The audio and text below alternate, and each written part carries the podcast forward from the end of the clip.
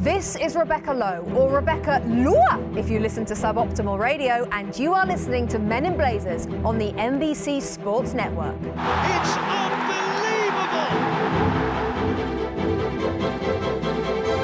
Welcome to a Men in Blazers pod special. A truly special special because our guest today is a US soccer legend who's won three Olympic gold medals and a beautiful World Cup.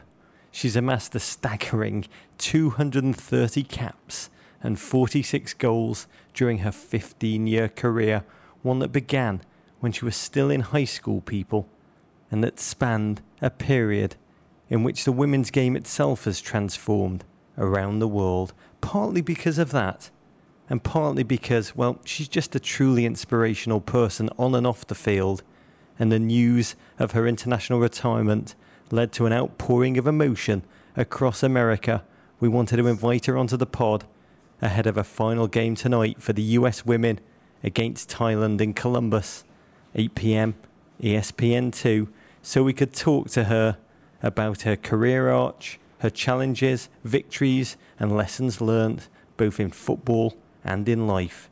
So we welcome to the pod, hailing from the great state of New Jersey, a winger who taught us the true meaning of getting weird on the football pitch. One of our favourite players, one of our favourite people in the game, the one and only Heyo, Heather O'Reilly. Hi, everyone. Thank you for that epic introduction. I am so happy to be here. We are honestly honoured to be with you. I want to jump right in and take you right back to the beginning, almost, Heather. I read that your talent as a footballer was first spotted by a coach on the sideline of one of your three older brothers' soccer games, and the coach took your parents aside and said, She's really going to do something someday. Is that a true story or is that apocryphal? I think that's probably true. Yeah, I grew up with three older brothers, and I always wanted to hang with them. And I think at first, obviously, that was a little unrealistic, but I tried. And there got to be a certain point, maybe when I was seven or eight, and my brother Kevin was about 10, when I was trying and I was getting closer. And I remember one of his tryouts in East Brunswick, New Jersey, when they were doing, you know, a speed test at the end, and they had the young boys lined up and they were doing full field sprints. And for some reason my dad was just like heather get on the line like just try it. And i got on the line and i mean i i surely didn't win but i hung i hung in there with these boys that were three years older than me and i think that that really turned some heads and i think the fact that i just wanted to step up there and go for it was a big sign. And i owe a lot to my brothers for letting me compete and then you know when i started to get to the point where i was smoking them in soccer and basketball. Then they would make me play their friends because I don't think they like me beating them anymore. But they found a lot of joy in it watching me take on their buddies. Oh, I just love the mental picture of a two year old Heyo doing Cruyff turns on the sideline during the game. But back then, when you were a kid, this was before the 99ers. Who were your footballing heroes? Who did you watch and think, that person or those people are who I want to end up being like?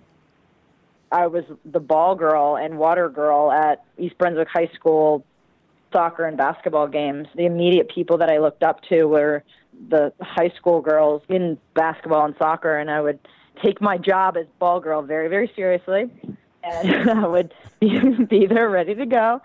I mean, of course, I watched men's soccer as much as I could. My family was Metro Star season ticket holders. I met Tony Meola early days. He was doing the signing in my town, so Wow. he was definitely a local hero. And then I remember my dad talking about this woman named Mia Hamm, and I remember specifically saying to him, "Dad, her name's not Mia, it's Maya." And he's like, "No," he's like, he's like, "No, no, I'm pretty sure it's Mia Hamm." Later on, I found out exactly who this Mia Hamm. I mean, you didn't just find out who she was, you ended up playing with her for two years with the US women's national team. We will jump to that shortly, but it's not surprising to me that your heroes, your heroines, when you were growing up, were so intensely local. because back then, and it may be hard for young listeners to believe in this day and age, but back then, women's soccer was such a backwater. It wasn't even in the Olympics until 1996. But what amazes me about you is that in your first grade yearbook, you still had the vision to write under when you were asked what you want to be when you grew up. You, Heather O'Reilly, do you remember what you wrote? Be a professional soccer player. Yes. Was, it, was that you imagining creatively, or was that just an act of prophecy? no, I mean, this is my life passion. I remember my first soccer practice. I guess I must have been four or five years old. And I remember passing with some of my teammates and I remember hearing some of these little girls say like, "Wow, she's really good." And the pride that that gave me and the confidence that that gave me and self-esteem that that gave me was so immense and I just absolutely loved the game from when I was a little kid. You attended East Brunswick High School as you mentioned. Is that the Lady Bears? Yeah, that's the Lady Bears. The Lady yeah. Bears. When you arrived there, I read that you were worried that you, Heather O'Reilly, would not make the varsity team. it was a very it's very competitive at East Brunswick High School. Freshmen, it's it's it's very tough for freshmen to crack into the varsity team. So I remember on our first open captain's practice, I strategically wore my New Jersey ODP shorts.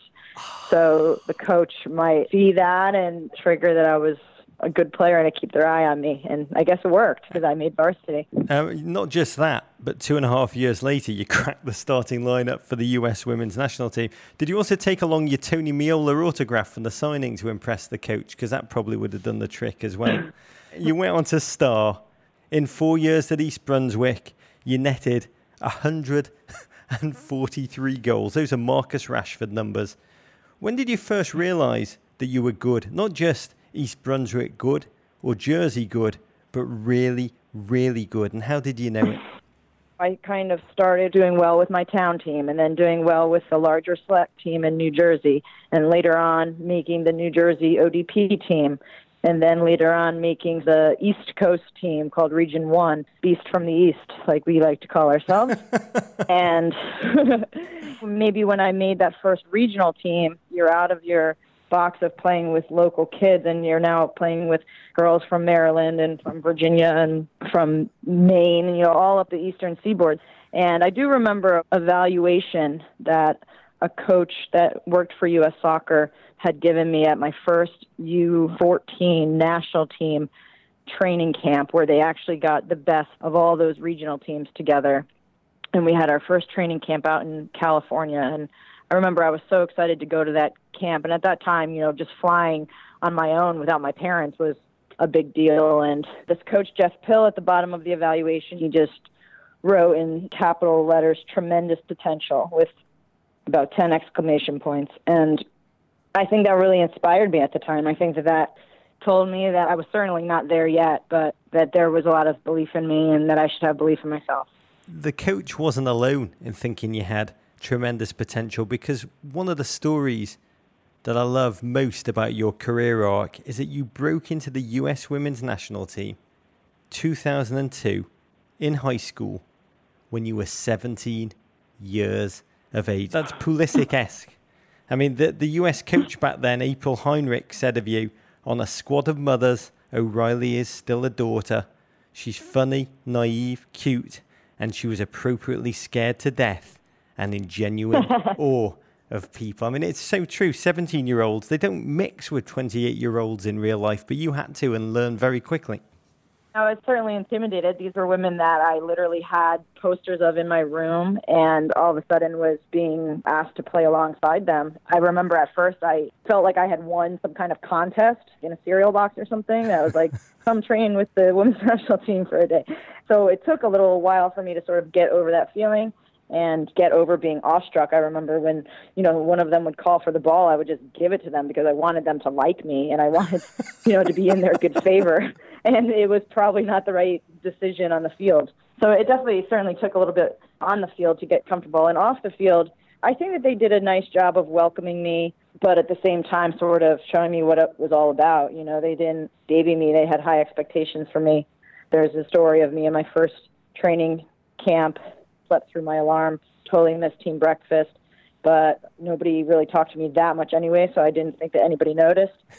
And Julie Foudy gets the group together on the training field and gives this whole speech about how we have a standard for this team and how there's been people that have been late for things or missed meals, et cetera, and that we're going to pay the price, you know, and run suicides because some people have been breaking the rules. So I was in the back of that huddle like, oh my God, I cannot believe this. They actually noticed, first of all, and, you know, in my heart, I was thinking, well, I need to crush these sprints because this was my fault and I need to sort of make up for my blunder. And April Heinrichs gets down to the field on the other side and drops her hand. We bust out of the gate, and I'm flying. Like I'm just crushing this full field sprint. Look to my left, look to my right. Don't see anybody. I genuinely think that I'm just so far in front of everybody that, that I'm just absolutely crushing it. I'm gonna. It, this is gonna be great. Um, make up for my error. Everything will be okay. And I get about 50 or 60 yards out literally 50 or 60 yards running by myself before I realize that there is nobody there with me. They're instead keeled over, dying, laughing on the end line, didn't move a little bit. And that was sort of their way of putting their arm around me and saying, like, we know you missed breakfast, kid. Don't do that again, but we care about you and it's okay. But this is what this team's about. The, the lesson of that story is that Julie Foudy seems very nice on television, but she's really Rachel McAdams from Mean Girls. There's a, there's a great Sports Illustrated profile from you at the time when you were 17. It calls you the girl with the steady feet and the shaky hands. And it begins, she dialed the phone number, then waited for an answer.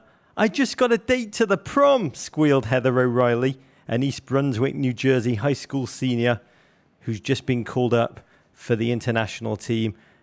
As she recounted the call, she said, The prom, it's the biggest thing in my life right now.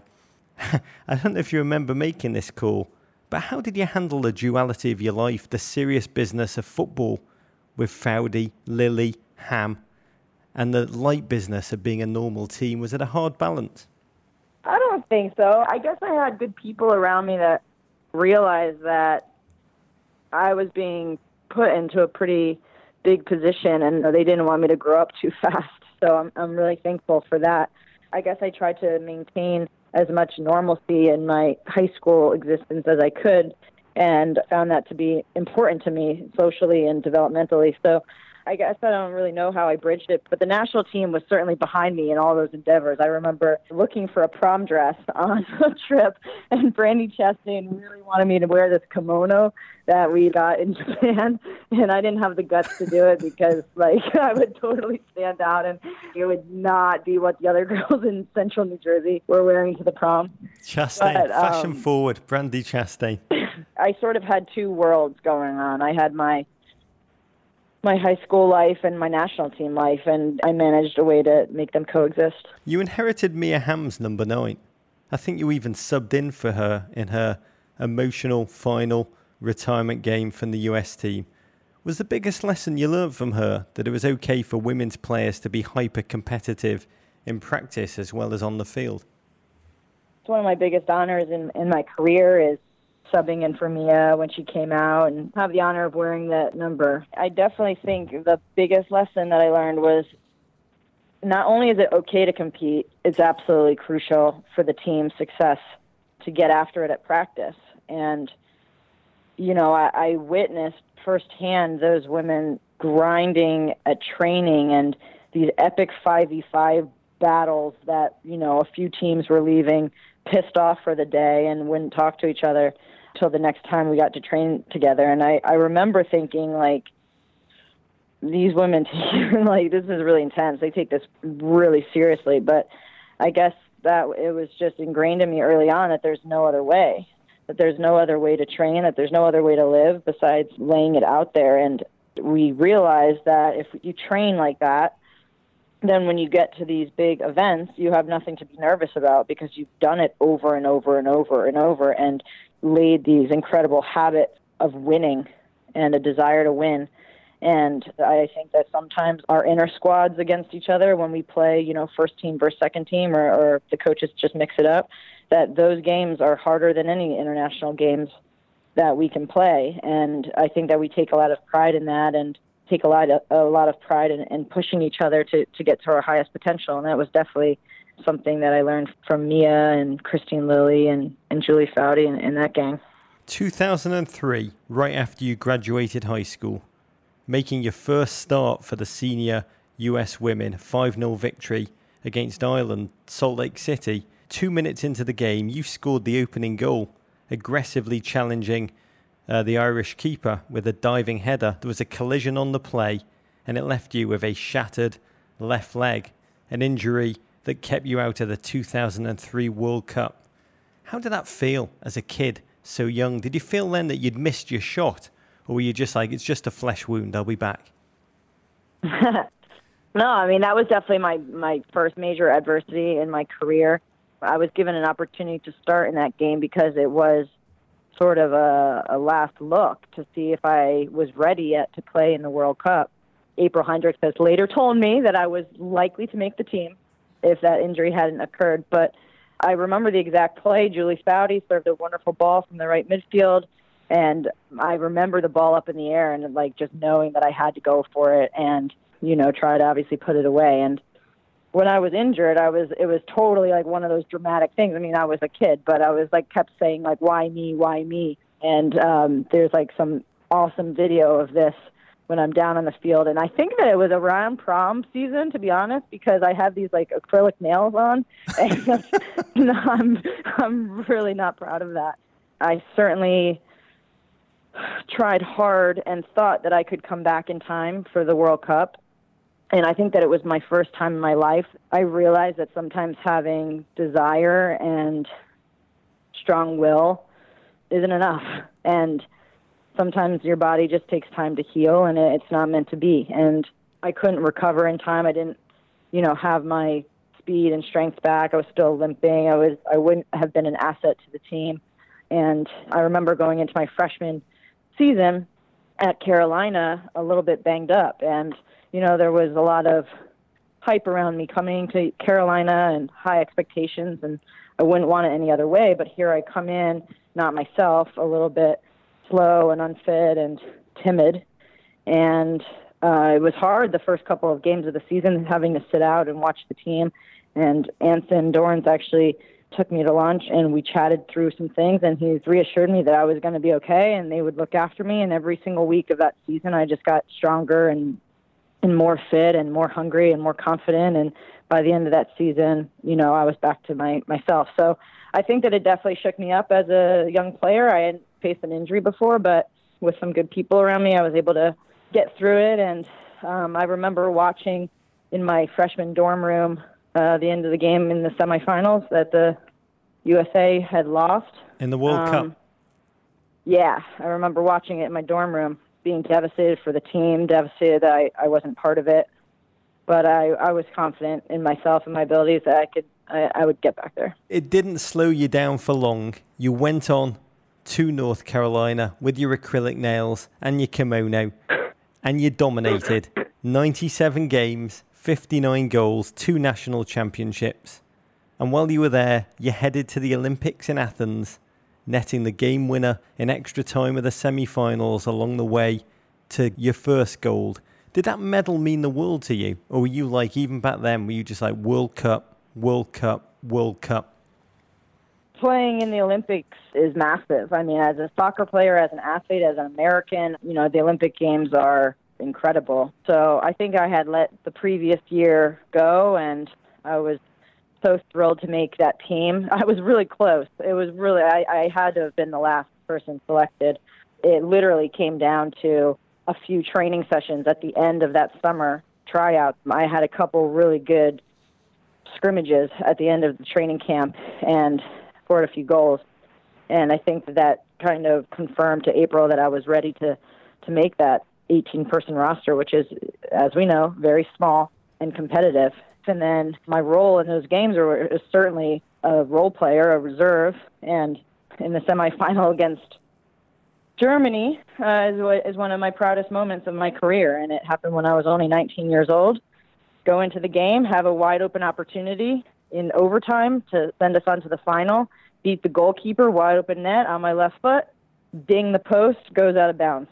Absolutely devastating. It was a It was a sitter. Uh, it was 100% should have been finished. My team's exhausted. It's overtime. I remember looking over at Abby, who was my strike partner at the time. We played a conventional 4-4-2, and Abby and I were up top next to each other. I was sort of looking for like, don't worry about it, bud. Like you'll get it next time. And I just remember looking over, and Abby was so exhausted, and she had her hands on her hips, and she just kind of shook her head, like, and and it was one of those defining moments in my life and in my young career so far at that point. Nobody was going to do it for me. You know, my parents were in the stands my teammates were there. My coaches obviously believed in me enough to to put me into a match like that, but nobody was going to do it for me.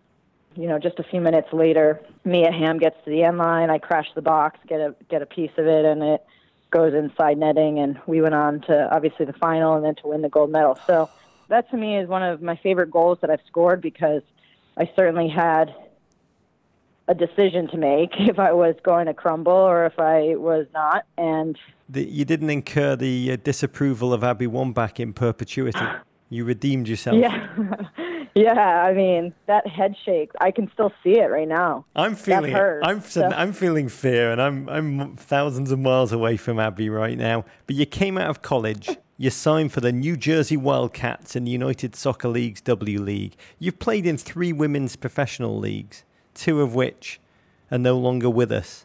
How have you experienced the rise and fall of women's league football? And has it progressed as fast as you believed it would throughout your career?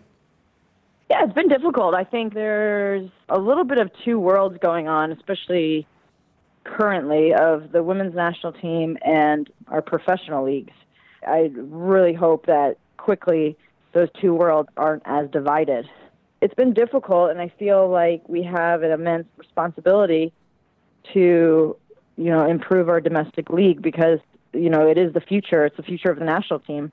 We simply can't compete with other countries unless we have a successful, stable professional league here. Uh, I know that Julie Foudy and, and Mia, they feel the same disappointments about the WUSA folding. I think that that was incredibly hard for that group of players to see something that they had worked on for so long and took so much pride in not make it after three seasons. And then the same thing happened in the WPS, and that was my generation. We took a lot of pride in, in the launch of that league, and we thought this is the time, and this is going to last forever. And again, after three seasons, it folded, and it's extremely difficult, and it's extremely disruptive to all the players who are obviously such passionate people about their craft, and you know you don't know what the next year is going to bring in terms of your team or your league and that's a really unsettling feeling. And now we're into the NWSL, and, and it's shown a lot of promise. I think U.S. Soccer realizes that it's the solution for getting the best training environment for the national team and for the growth of the national team, and that's why they're invested in the league. And I truly hope that the NWSL is is around forever. I'd like to see the MLS, you know, add more women's teams to their franchises. I think that that's sort of the next evolution for club soccer here in America. And uh, we've seen that a little bit with Orlando coming in this season and, and Houston coming in last season. And those are success stories. You played for the US team for 14 years. How has the women's game evolved in your time at the elite level around the world? It's evolved so much. You know, it's not only three to four teams now that you hear about having a, a real chance to win. I think the top talent pool in the top 10 teams is incredible, and any one of those teams could win a major championship. I do believe that. I think obviously we've moved away from just the physical dominance of being faster, stronger, more competitive, having an attitude to win and to accept nothing less. I hope that those things are in the fabric of our national team for eternity. But of course, the, the game has evolved in in a lot of ways. It's a wonderful thing. It's fantastic that you know other countries have realized that women's football is powerful and an exciting game and, and have invested in their programs. Speed of play that we can move the ball, the goals that are created, the tactical understanding, and the fitness level of all the teams across the world is improved every single year. So it's it's been really exciting. I mean, obviously you want to win every single tournament, but at the same time, it's a good thing for the women's game and for the world to have more competitive competitions and you know, it makes our job a little bit harder, but we're saying, you know, bring it on. I know that obviously this Olympic tournament and, and the way that the national team wanted it and the silver lining that comes out of that is that the team has three years to remember that feeling. And I think that's a scary thing for the rest of the world. How do you experience that mentally? The years after the 2011 final defeat against Japan, does it just fill your mind for four years? The World Cup 2015, the World Cup 2015. Is it like tunnel vision for you almost every day, just thinking about that? I don't think so. I know for me personally, we are so focused on our next practice and our next game.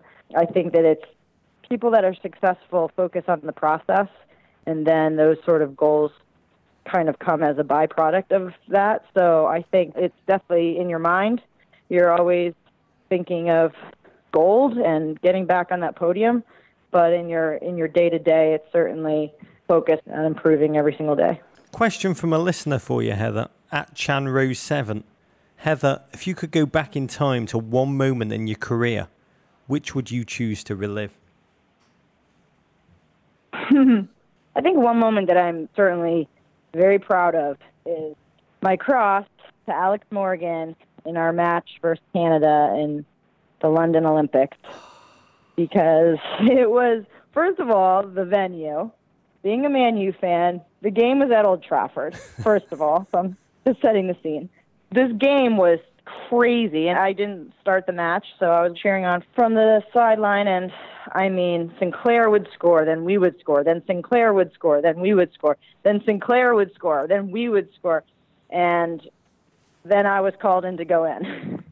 and, uh, you know, I went in for overtime. And I remember being on the sideline doing my warm up to get ready to go into the match. And I remember saying to myself, like, just keep your body and mind clear. Like, I was just trying to settle down because it was the most intense soccer match that I had been part of, um, and the emotions were certainly running high. And I knew I just felt like I had a job to do, and I just had to stay ready and just execute. And I went into the match.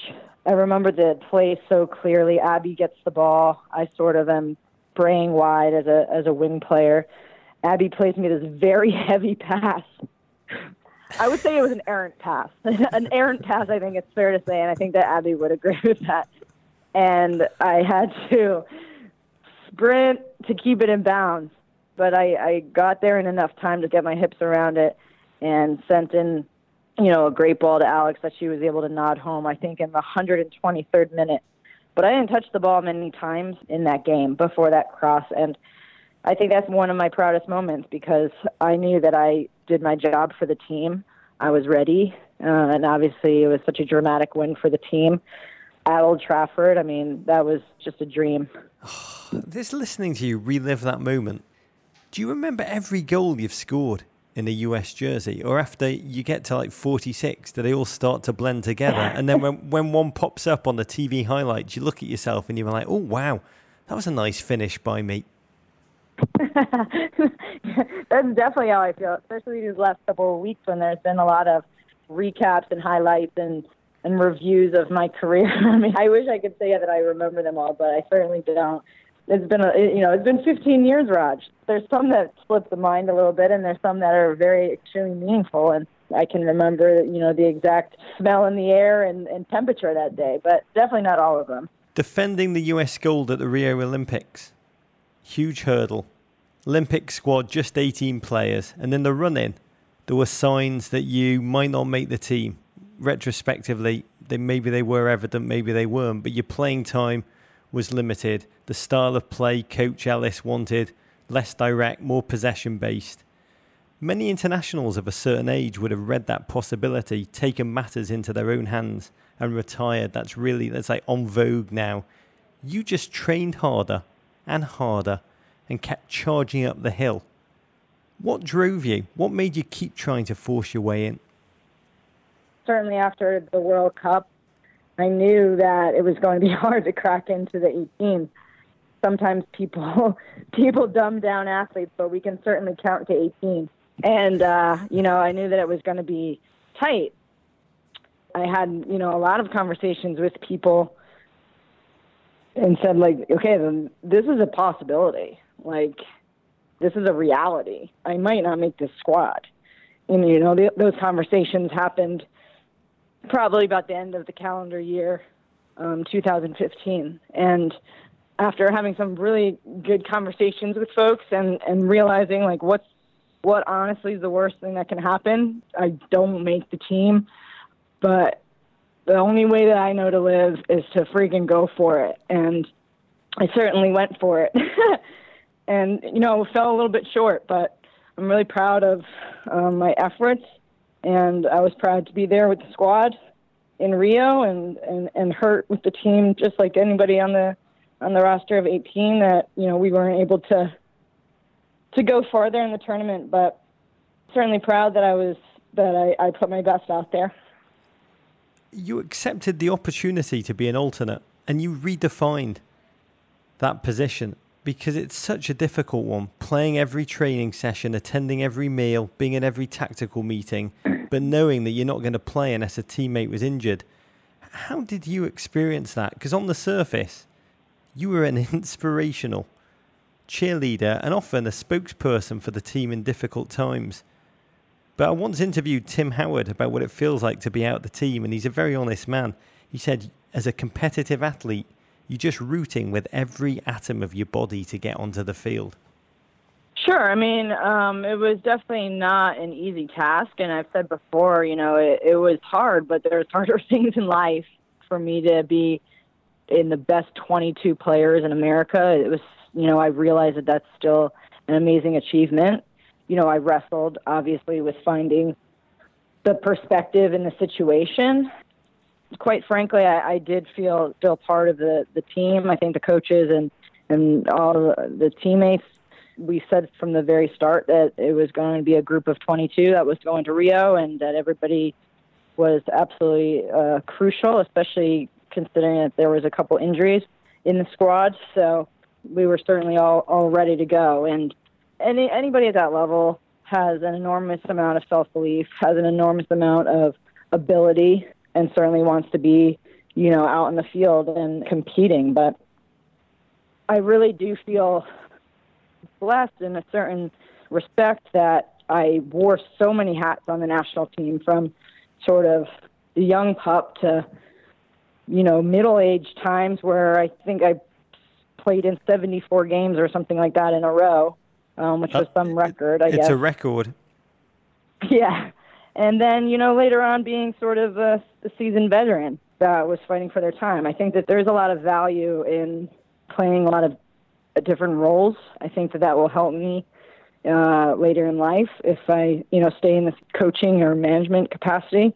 I think it helps you relate to people. And, you know, for the most part in my career. Like I was never cut from a team. I was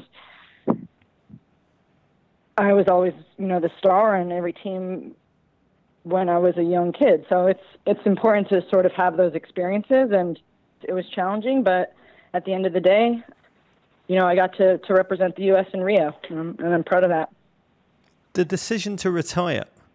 Can you talk us through the process? Is it a long, gnawing, ongoing debate inside your head? Or did you just wake up one morning, Heather, and just say, it's time? uh, it was uh, longer than that. I've been doing this a long time 15 years on this team. At some point this year, it kind of came to the realization that good things have to come to an end, I guess. And uh, it was definitely a more thought out process than just waking up one day. But uh, feels right, and I'm incredibly proud. 230 games. I mean, that's amazing. And got one more in the tank. Now you've made the announcement. What is the dominant emotion? Is it a sense of amazement at all of you've achieved, just astronomical numbers? Or is it a sense of apprehension? You've spent half of your life, the entire adult half, with US Soccer International as a dominant part of your identity. Yeah, definitely a little bit of mixed uh, emotions. I mean, obviously, you reflect on what you were able to do, and you know, I look at some of my team achievements and personal achievements, and, and it's it's really mind blowing. I mean, it is it's it's incredibly mind blowing. Like in terms of the championship and the games played and the goals and assists and all that. I think that a little bit of it is reflective, and and certainly a big part of it is closing of a chapter of my life, and that's always sad and scary, and you have a lot of emotions behind that, but it's incredibly genuine. I'm excited to watch this team forever. And I, I joke with the girls, they better leave me tickets, or if I want a free lunch, they better let me come in the meal room. You deserve I, you deserve I'm, your own box, is the honest truth.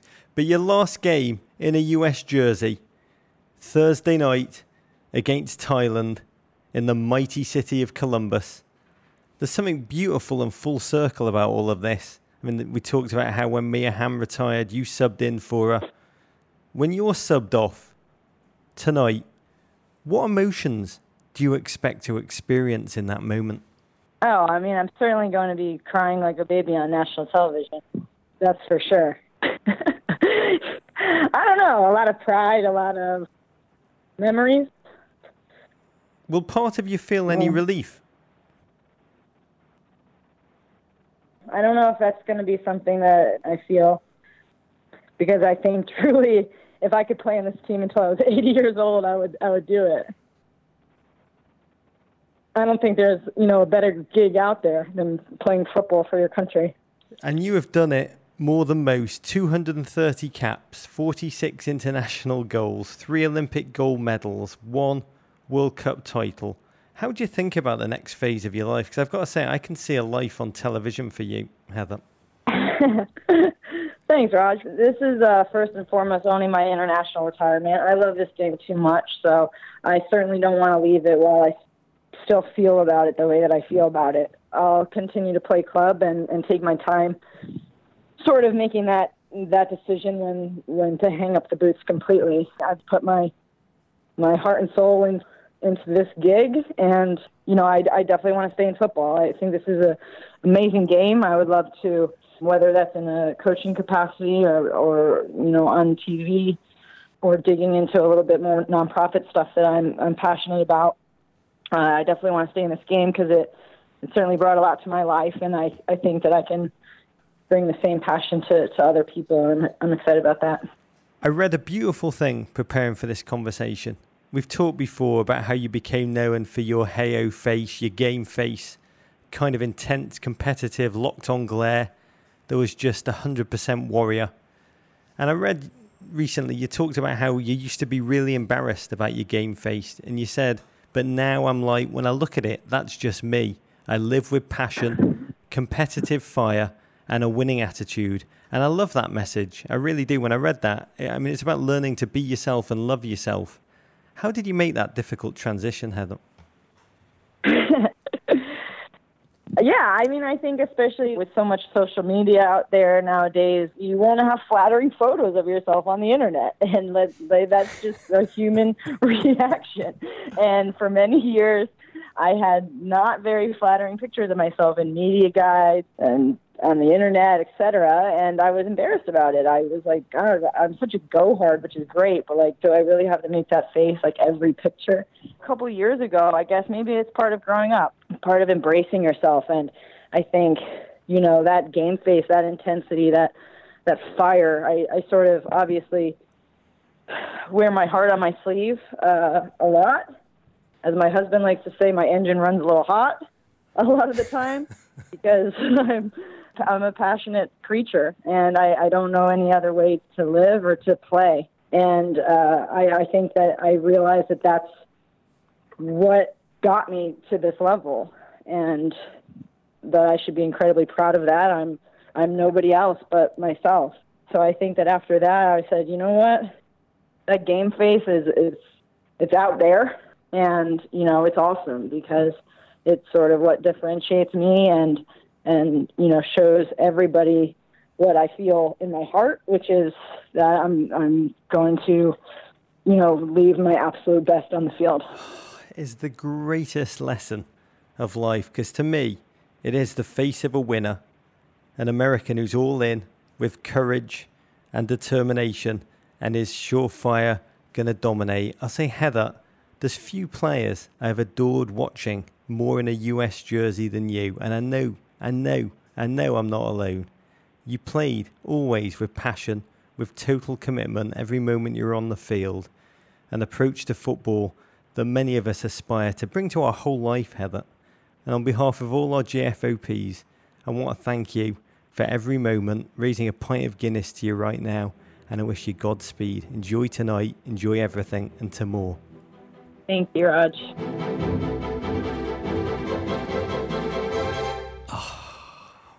Heather O'Reilly. What a human being. What an American. What a story. And for those of you not attending tonight's game in Columbus against the mighty Thailand, it's going to be, I think, probably a two box of tissues affair. It'll be on ESPN2 at 8 pm Eastern Time. Courage.